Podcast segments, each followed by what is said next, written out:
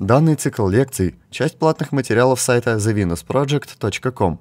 Мы опубликуем все лекции для бесплатного просмотра и распространения. Если вам понравился данный материал, пожалуйста, рассмотрите возможность сделать пожертвование для научно-исследовательского центра проекта Венера на сайте thevenusproject.com.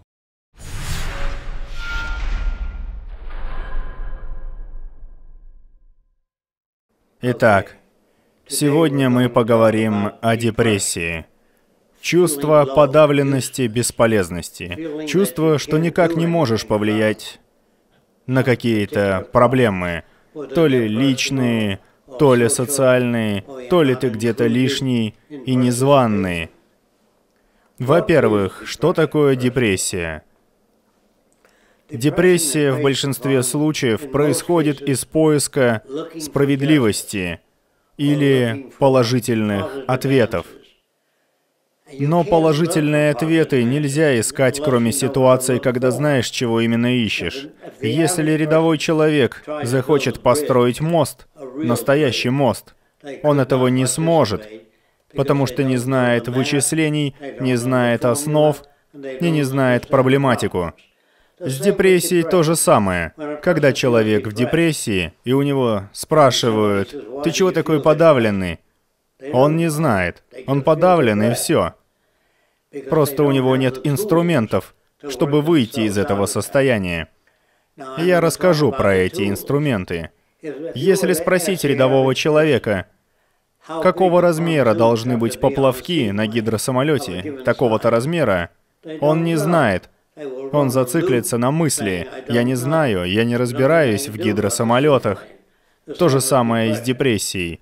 Когда у человека нет решения для проблем, он зацикливается и не может выйти из депрессии. Бывает обоснованная депрессия, например, утрата любимого человека или близкого друга, или какой-то конкретный стресс, когда узнаешь, что у тебя рак, и тебе осталось мало жить. Эта депрессия обоснована. Но если ты здоров и чувствуешь, что жизнь не проходит мимо, может возникнуть депрессия. Ты просто чувствуешь себя бесполезным или не самодостаточным, или не знаешь, как с этим быть. То есть обычно депрессия возникает из-за недостатка информации или инструментов для решения проблемы.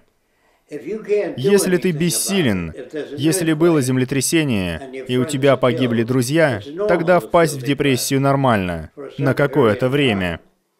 Если депрессия затягивается, это значит, что у тебя нет инструментов с ней справиться. В данном случае инструменты — это понимание, как лично ты можешь предотвратить или смягчить землетрясение. Поверни депрессию в положительное русло. Если не умеешь, поищи информацию о конструктивном мышлении. Мыслить конструктивно значит искать решение. Следовательно, депрессия, чувство бессилия в определенных вопросах, чувство бесполезности — для самого себя или для общества, все они указывают на плохую информированность. Любая депрессия возникает из неспособности решить проблему, из отсутствия инструментов для решения этой проблемы. Если вы понимаете, о чем я. Когда есть инструменты для решения проблем, то ситуация складывается примерно так. Скажем, упало дерево. Ты такой, эх, столько лет простояло, жалко. Посади новое. Или верни на место старое, если тебе не нравится. А не можешь, нужно принять, что это естественное событие. Или собрался ты, например, на пикник, а на улице дождь или холодно, и ты чувствуешь, что твоей жизни мешают. Это уже твои представления. Все, что случается, реально.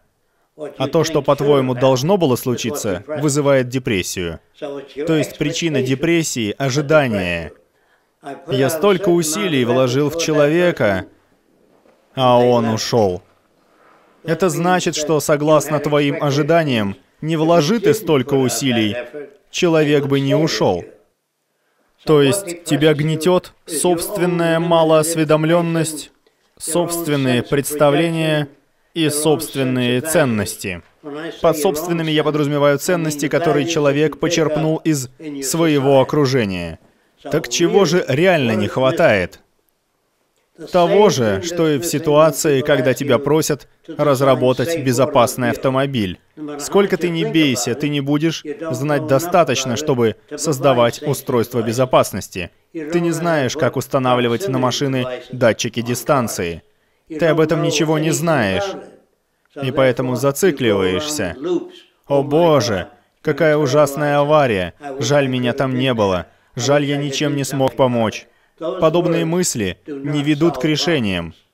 К решениям ведут мысли, достаточно ли я знаю о предмете, чтобы улучшить эту ситуацию? Ответ – нет. Если самолет плохо приземлился и пострадало много людей, и по этому поводу ты в депрессии, спроси себя, мог ли я чем-то помочь? Нет. Эта депрессия не уйдет. Вот если ты можешь чем-то помочь, сделать лучше, безопаснее шины для самолетов, это значит, ты превратил депрессию в конструктивные действия. Это понятно?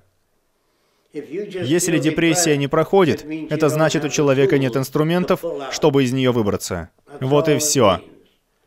Так вот, если страна вступает в войну, и ты посылаешь своего сына воевать, ты надеешься, что его не убьют. Это может угнетать. Но на самом деле ты хочешь, чтобы не было войны. Ты не хочешь условий, из которых возникает депрессия. Бери и вступай в организацию, которая борется с этими условиями и меняет их. Если самим не влиять на условия, ничего не изменится. Даже когда делаешь что-то для изменения условий, если твоя программа слишком сильно отличается от природы, культуры, она не примется. Если прийти к военным и сказать, ребята, идите лучше изучайте общественное здоровье и способы сближения с другими странами, военные скажут, ну мы уже. Нет, они изучали в своих рамках. А надо общаться с другими странами. Какой они видят конструктивный компромисс? А не командовать всем. Думайте так же, как и мы. Так проблемы не решаются. Нельзя прийти в другую страну и сказать, уберите папу римского, уберите католичество. Они этого не сделают. Этот запрос невыполним. Возможно, единственно выполнимый вид запроса — это как эффективно выращивать еду. Если хочешь выращивать еду, не распыляя на нее пестициды, то ты подумаешь, и ничего не придумаешь. Вот знал бы ты, что звук отгоняет от урожая некоторых насекомых. Это был бы способ преодолеть депрессию. Нужно знать решение разнообразных проблем. Человека угнетают собственные ожидания, но не обязательно реальность. То есть у большинства людей с депрессией просто нет инструментов или ответов на вопросы. Человек может испытывать отчуждение, если кто-то нравится, но это его чувство остается без ответа, или ты любишь человека, а он тебя не любит. Ну так ты тоже много кого не любишь и много кого отвергаешь, но ты об этом не задумываешься. Так что нужно помнить, что у всех разные критерии. Если ты нравишься человеку, у него может быть сходные ценности. Если нет, ты ему не понравишься. Это нормально. Например, маловероятно, чтобы семья нацистов усыновила еврейского малыша. Ведь у них есть определенные понятия, которые этому помешают. А если они усыновят еврейского малыша, и он как-то нашкодит, они подумают, это еврейская кровь. Они только так это могут понять. Или, скажем, ты встречаешься с афроамериканцем. Тебе скажут, ты встречаешься с не таким человеком. Встречайся со своими. Рано или поздно тебя обидят все в той или иной форме. Говорят, вот чертов афроамериканец. Вот чертов филиппинец. Чертов еврей. Чертов итальянец. Все время от времени поступают не так, как тебе хотелось бы, включая тебя самого. Мы часто делаем то, что нам не нравится. Но если ты слишком часто делаешь то, что самому не нравится, это значит, что твое поведение идет в разрез с воспитанием. Но такое у тебя воспитание. Ты его не перерастешь. Эту тему изучает бихевиоризм. Современная психология тут ни при чем. Бихевиоризм изучает факторы, которые формируют поведение человека. Если поведение формируют токсины или яды, это другая область. Это совсем другое. Если поведение формирует повреждение мозга или физическая травма, которая не позволяет ходить, когда хочется ходить или хочется свободно перемещаться, если нет денег на кресло-коляску, то нужно искать решение в рамках текущих условий. Если нет кресла, чтобы перемещаться, берешь книги или просишь принести тебе книги, которые тебя интересуют, или занимаешься вещами в пределах досягаемости.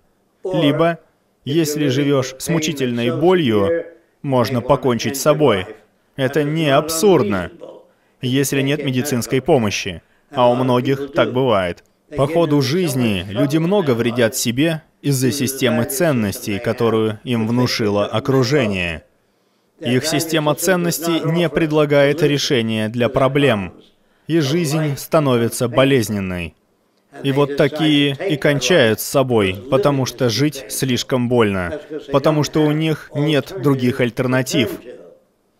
Чем больше в жизни альтернатив, тем меньше вероятность депрессии. То есть депрессия — это не психологическая болезнь, про которую можно сказать маниакально-депрессивное расстройство. Иногда маньяк может быть в выступленном экстазе, а иногда в абсолютном угнетении. Вот психология и психиатрия и придумывают, как промаркировать человека. Но маркировка не описывает состояние. Вот решили, что человек шизофреник. А то ли он шизофреник, потому что соседи ему угрожают. Если ты живешь в итальянском районе, а сам ты не итальянец, большинство итальянцев будет тебя бойкотировать, если их так воспитали. Они не будут с тобой обходительны будет казаться, что все против тебя, и это будет правда, все соседи. Иногда все так и есть. Все были против новых идей. Эмансипация женщин, освобождение рабов всегда были противники. Если ты меньшинство и отстаиваешь программу, которая невозможна в текущем обществе, нужно смириться что общество еще недостаточно развито, чтобы понять новую идею. Если выступать с решительным энтузиазмом и уверенностью, а люди все равно не понимают, ты можешь подумать, да что с ними такое? Да ничего с ними. Их годами настраивали против филиппинцев или против афроамериканцев или против шведов или евреев или поляков. Общество любого человека внушает ему ценности, которые коррелируют с успехом некоторых членов данного общества. Жизнь самого человека здесь ни при чем. Его просто программируют вписываться в общество. Но когда человек не вписывается в свое окружение, может возникнуть депрессия. Ведь непонятно, кто он, что он, зачем он, и какую пользу он может принести этому обществу. Ему кажется, что он неправильный. Все неправильные люди просто получили не ту информацию. Конечно, нужно спросить, а какая же информация та? Это информация, которая необходима в текущей среде и позволит вырваться из нее. Например, если посадить цветы, а они замерзнут, а ты любишь цветы, тебе будет грустно, ведь цветы погибли, но есть возможность накрыть эти цветы, чтобы они не могли замерзнуть. Но если нет подходящих инструментов, у тебя будет одна проблема за другой. Все проблемы. кроме физических недугов, которые могут мучить, изводить, поэтому некоторые и кончают с собой. У них просто нет другого выхода. Они не могут контролировать боль. А если и врачи не могут помочь, то самое лучшее решение — это основанное на собственном понимании и интенсивности боли.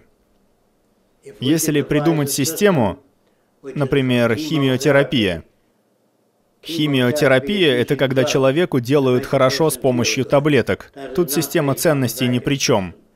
Когда эффект от таблетки проходит, возвращается депрессия. Так что нужно снова принимать. Вместо таблеток на самом деле нужна методология выяснения, что вызывает депрессию и каких не хватает инструментов. То есть нужно искать инструменты, методы для решения проблем, а не пить таблетки антидепрессанты. Можно, конечно, можно расслабить человека, пока действует таблетка, ведь она не меняет ценности. Те, кто использует подобные системы, просто неправильно ведут исследования, если только их не используют временно, пока человек не станет лучше осведомлен. Допустим, психология способна изменить ценности человека и подсказать другие образы мышления, которые не очевидны в его социальной системе. Тогда он станет другим для окружающих. Он будет выделяться. Он не будет вписываться. Если он узнал новый или просто другой способ мышления, ну, допустим, ты мировик, отстаиваешь мир в воюющей стране, Страна подумает, что ты предатель. Ты подрываешь военную экономику, и вот ты в депрессии. Только будучи уверенным в своей правоте, возможно пожалеть тех, кто использует силу. И вместо депрессии у тебя будет жалость к тем, кто убивает солдат. Понимаешь, о чем я? Депрессия бывает только когда не уверен в своих убеждениях или принадлежности. Если уверен, что сможешь собрать летающую машину, а все говорят, что ты псих, и у тебя из-за этого депрессия, это значит, что ты не уверен в собственных убеждениях. Если ты уверен, что сможешь собрать летающую машину, ты не зависишь от мнения других.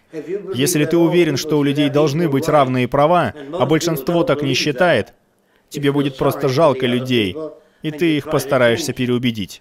А если не получится, нужно понять, я не в состоянии их переубедить. Тогда как депрессия значит, что ты ожидал изменений, ведь приложил усилия и логику. Но мы получаем от людей только то, что мы от них получаем, а не то, что надеемся получить. Ты понимаешь?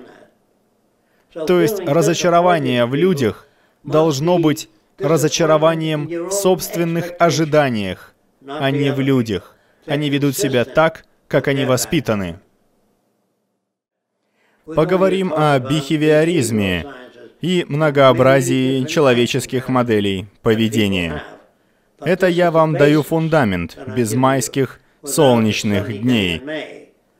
Кто не знает, что это значит, я в детстве хотел узнать, как летают самолеты. Выписал книжку про братьев Райт. А в начале было написано «Стоял солнечный майский день, и супруга Орвела Райта развешивала белье». Мне это было неинтересно. Я хотел узнать, как летают самолеты. А в большинстве книжек очень много солнечных майских дней и очень мало информации, потому что писателям платят за количество текста. Это нужно понимать.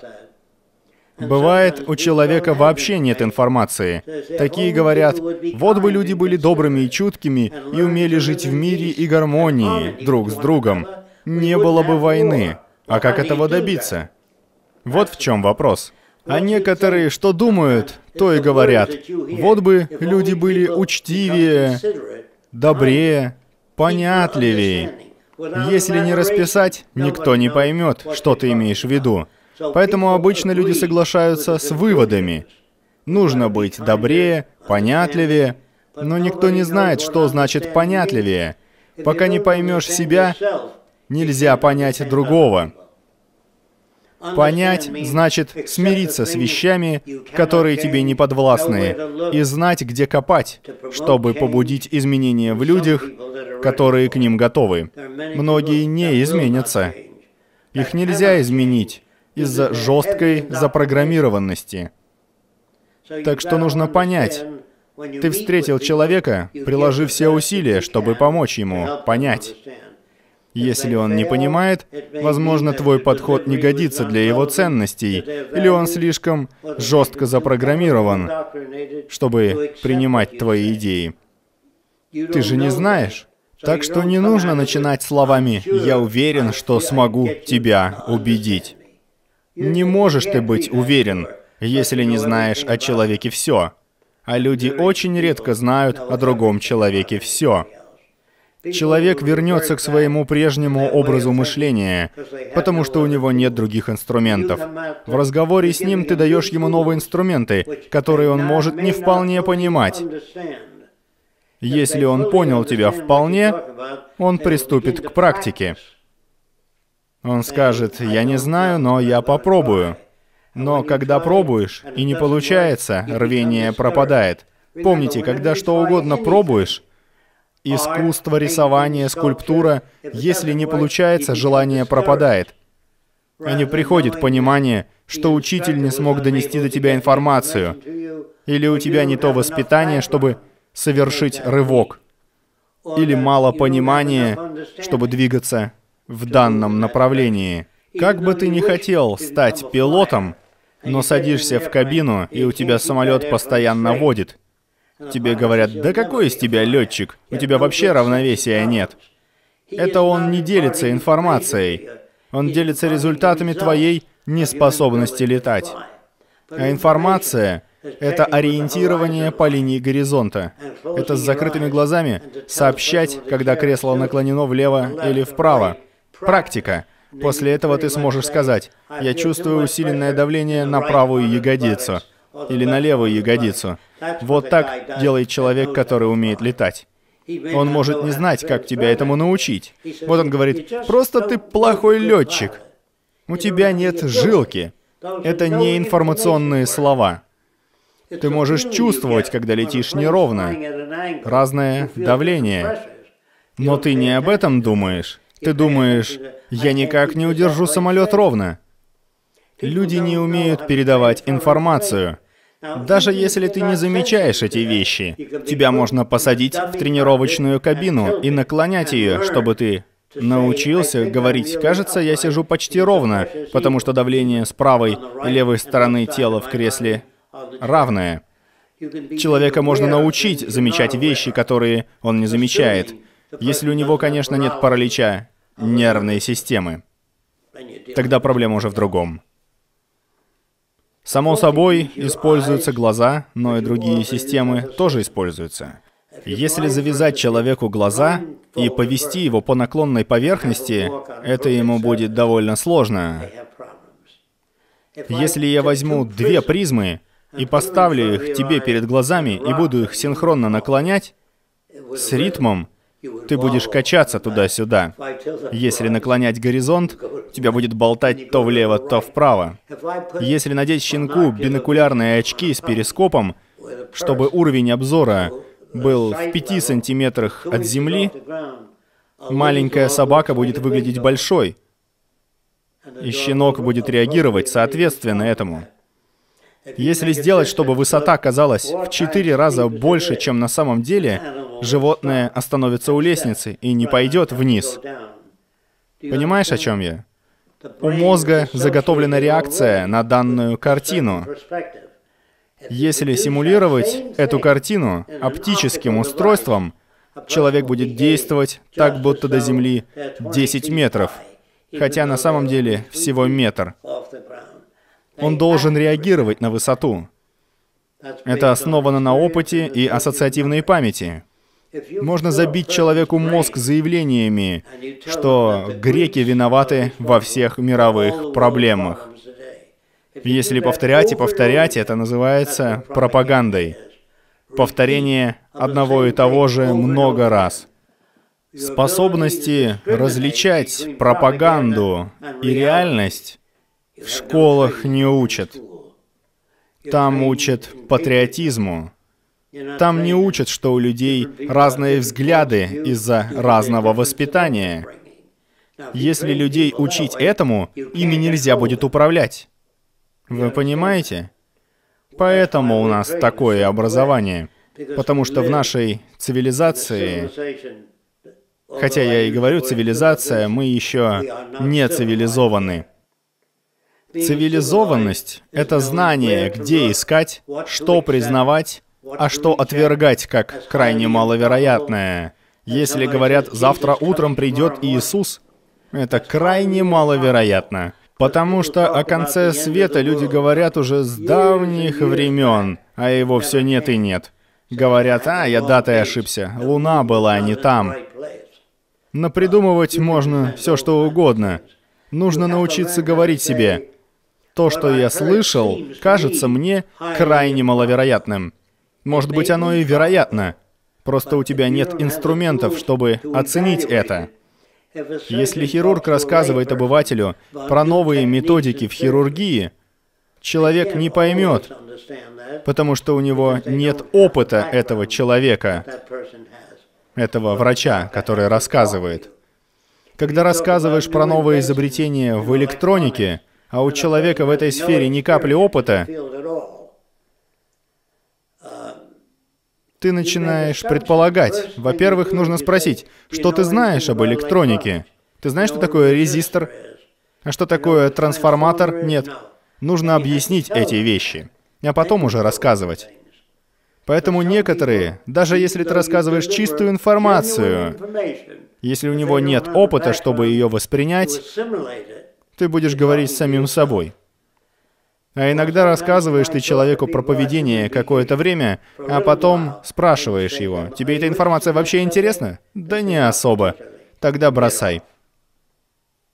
Или подходишь ты к человеку и говоришь, знаешь проект Венера? Нет. А тебе интересны изменения в обществе? Тебе интересен мир без войны? Да не особо. Меня интересую я. На таких время не трать.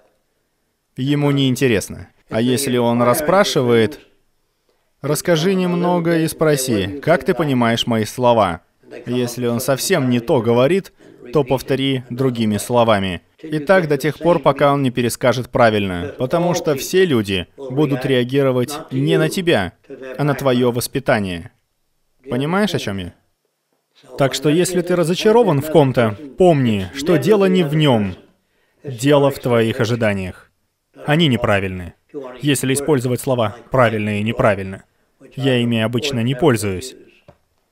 Они отрицают разность происхождения. Вот ты думаешь, я объяснил, человек должен понять. А он не понял. Значит, ты ничего не объяснил.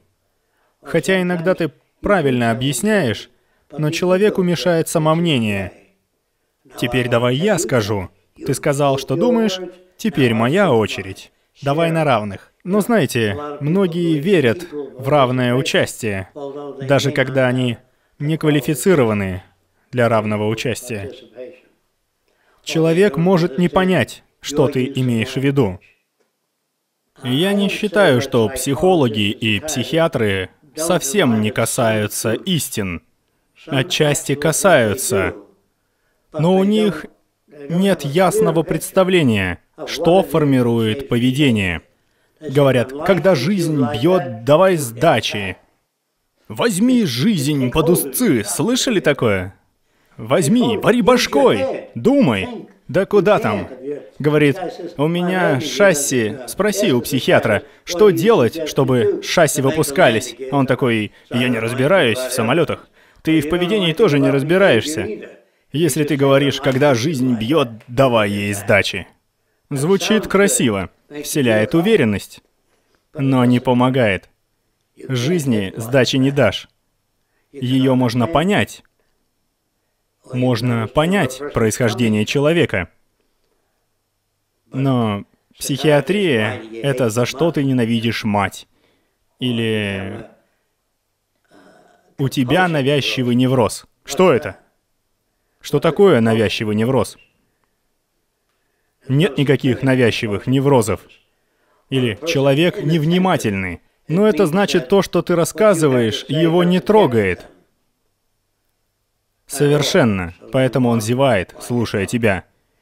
Но если сказать, а хочешь пакет конфет? Большинство детей сразу начнет слушать. Или спросить, хочешь мороженое? Или спросить, а хочешь провести день в тюрьме?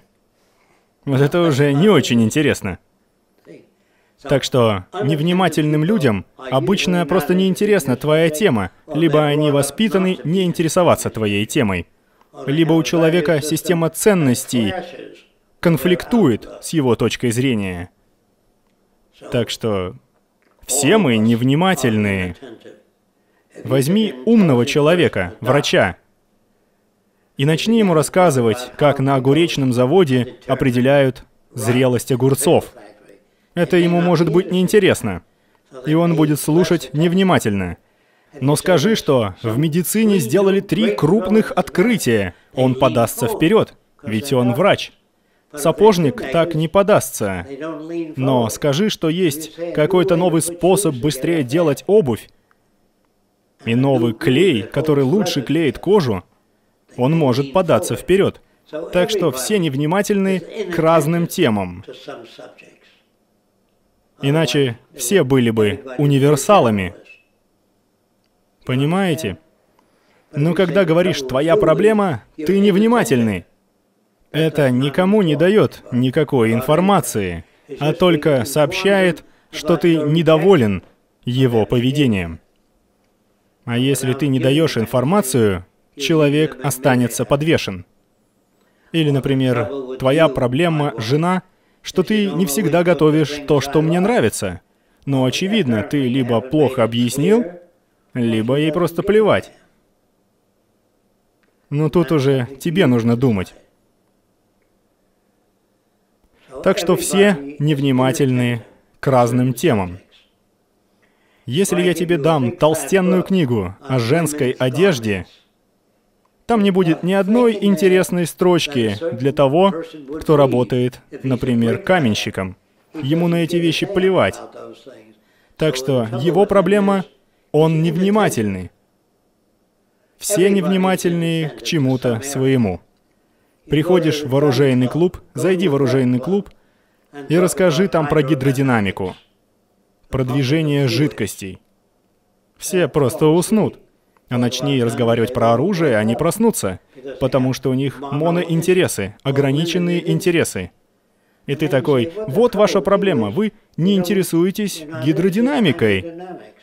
Ну так ты их гидродинамикой не заинтересуешь. Человека можно заинтересовать только тем, что коррелирует с его системой ценностей. Вы поняли? Выступил ты перед 20 людьми, и тишина. От болваны. Вовсе нет. Они зациклены в своей системе ценностей, и твои ожидания не подходят к данной ситуации. Отсюда и выражение «говорить на людей». Когда сюда приезжают люди, я стараюсь узнать, откуда они. Если они из движения «Дух времени», я говорю с ними одним образом. Если они из женского клуба или клуба моды, я могу рассказать о работе Веблина в моде и к чему он пришел. Тогда они усомнятся в своей области. Вы поняли? Когда учишь людей, даже если им нравится мода, их можно менять, начиная с моды. А если человек архитектор, начиная с вопроса, что такое кров. Ну, кров — это дом, в котором живут люди. Но в открытом космосе кров — это скафандр. Это тоже кров. В нем есть воздух. Там можно испражняться, скафандр носит с подгузником. Можно мочиться благодаря тому же подгузнику. То есть это кров. Что такое кров? Под водой тоже носят скафандр. Ты берешь свою среду под воду, потому что не можешь жить под водой. У людей фиксированное понятие крова. Это дом с двухскатной крышей. Вы поняли? Все наши представления о чем угодно — это результаты воспитания. Можно сказать, а как насчет думать своей головой? Это возможно только если ты жил в других культурах, читал правильные книги, изучал социологию, антропологию и понимаешь, что разные люди реагируют по-разному на одно и то же. Хорошо. Твоя проблема — ты невнимательный. Это не действует. Спроси у человека, интересна ли ему тема беседы. Очевидно, маме не интересно, что ты рассказываешь. И она тебя даже не слышит. Ведь для нее ты чудак, раз интересуешься вещами, которые не считаются. А что считается? Пойди спроси у человека, понимает ли он семантику. Конечно, не понимает, иначе бы не спрашивал. Поэтому многие говорят, «Мне кажется, это гораздо лучше». Мне кажется, мы движемся не в том направлении. Это не значит, что мы движемся не в том. Мне кажется, хорошее выражение. Или еще. Я считаю, что тоже неплохо. Я считаю, что человек плохо себя ведет, но не знаю почему. Люди редко так разговаривают. Так не говорят. Никто не говорит «по-моему» или «кажется весьма вероятным». Так не говорят. Так что понятно, кто перед тобой, даже не спрашивая, знает ли человек про семантику. Я уверен, даже если общаться с семантиком, там есть такие понятия, как «или-или». Никто не говорит «или-или». Но если стоишь на краю и делаешь шаг назад, то тут «или-или». Бывают ситуации «или-или». И получается, когда семантики пытаются упорядочить язык до своих рамок, они отбрасывают некоторые вещи. Или вот фраза «Что ты думаешь об этой концепции?»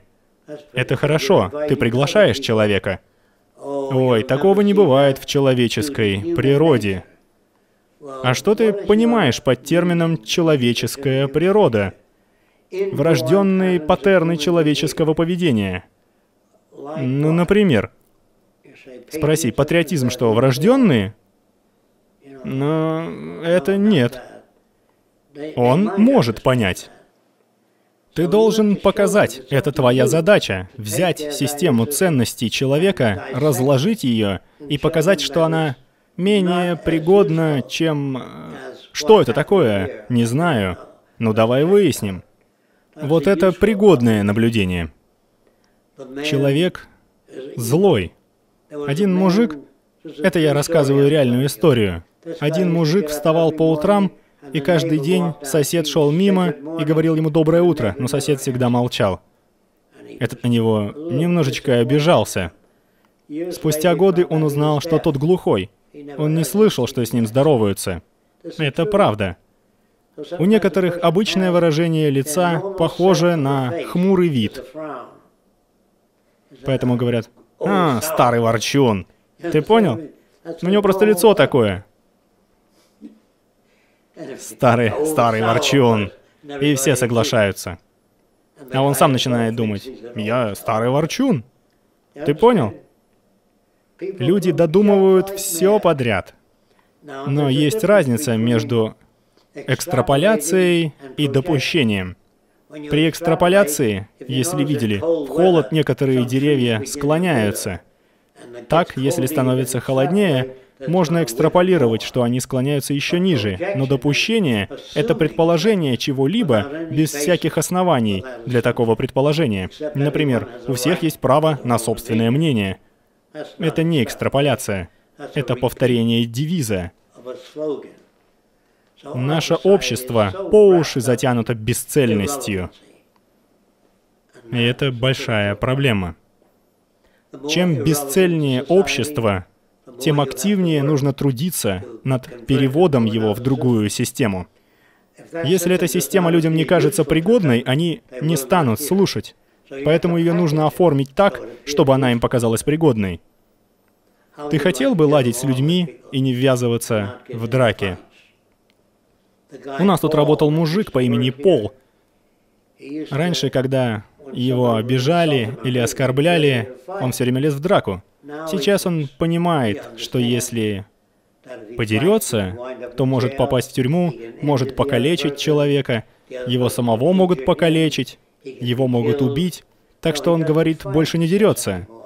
Он говорит, то, что меня раньше злило и заводило, теперь не действует. И глупо драться, если тебя оскорбили. Например, сказали, да ты безмозглый, ну-ка повтори. Я как-то сидел в ресторане, подошел здоровяк и говорит такой, ты сидишь на моем месте. Я встал и уступил. Он был из тех, у кого чешутся кулаки. Я говорю, и правда? Таких еще называют задирами. И ты дал ему прогнать себя из-за стола? Уж я бы ему сказал. Ты бы, конечно, сказал, а потом заработал синяк под глазом, два вытых зуба и сотрясение мозга.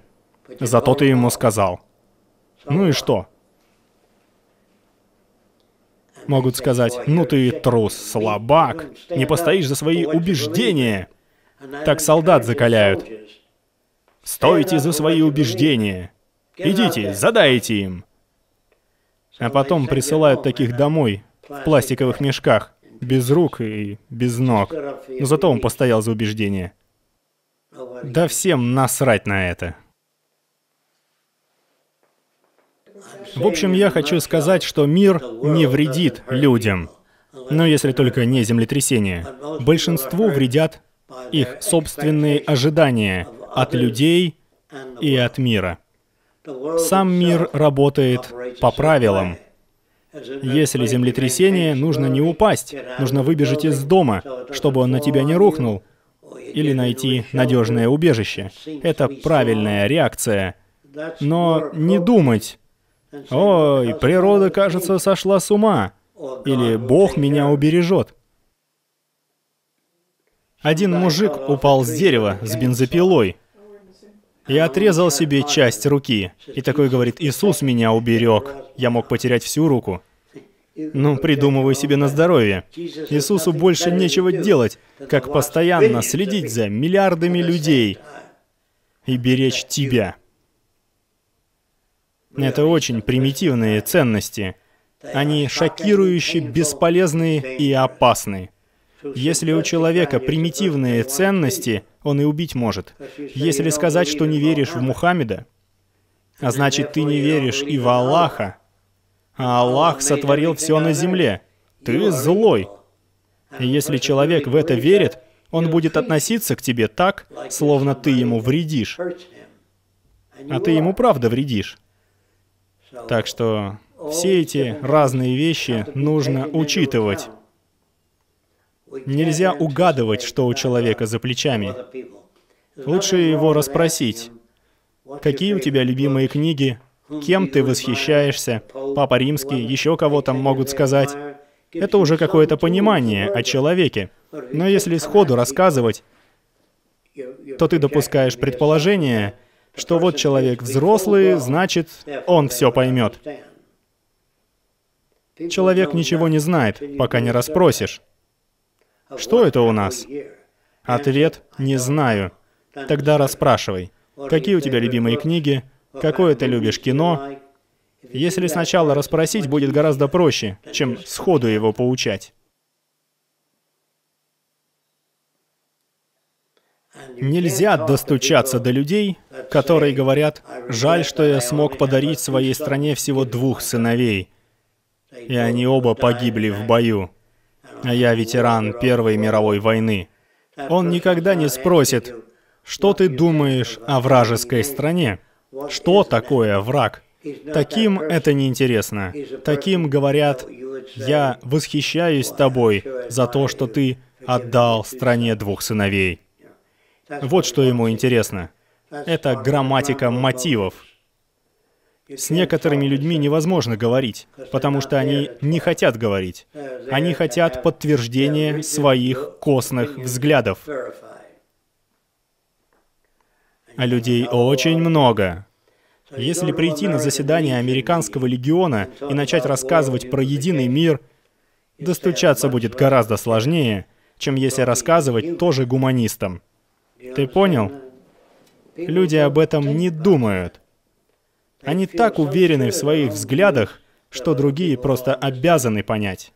Говорит, да, вы ненормальный, и уходит. Это очень сложно, если только люди сами не пришли. Или если они не думают, что ты свой. Очень простой пример. Встать и сказать «я еврей». Так будет проще.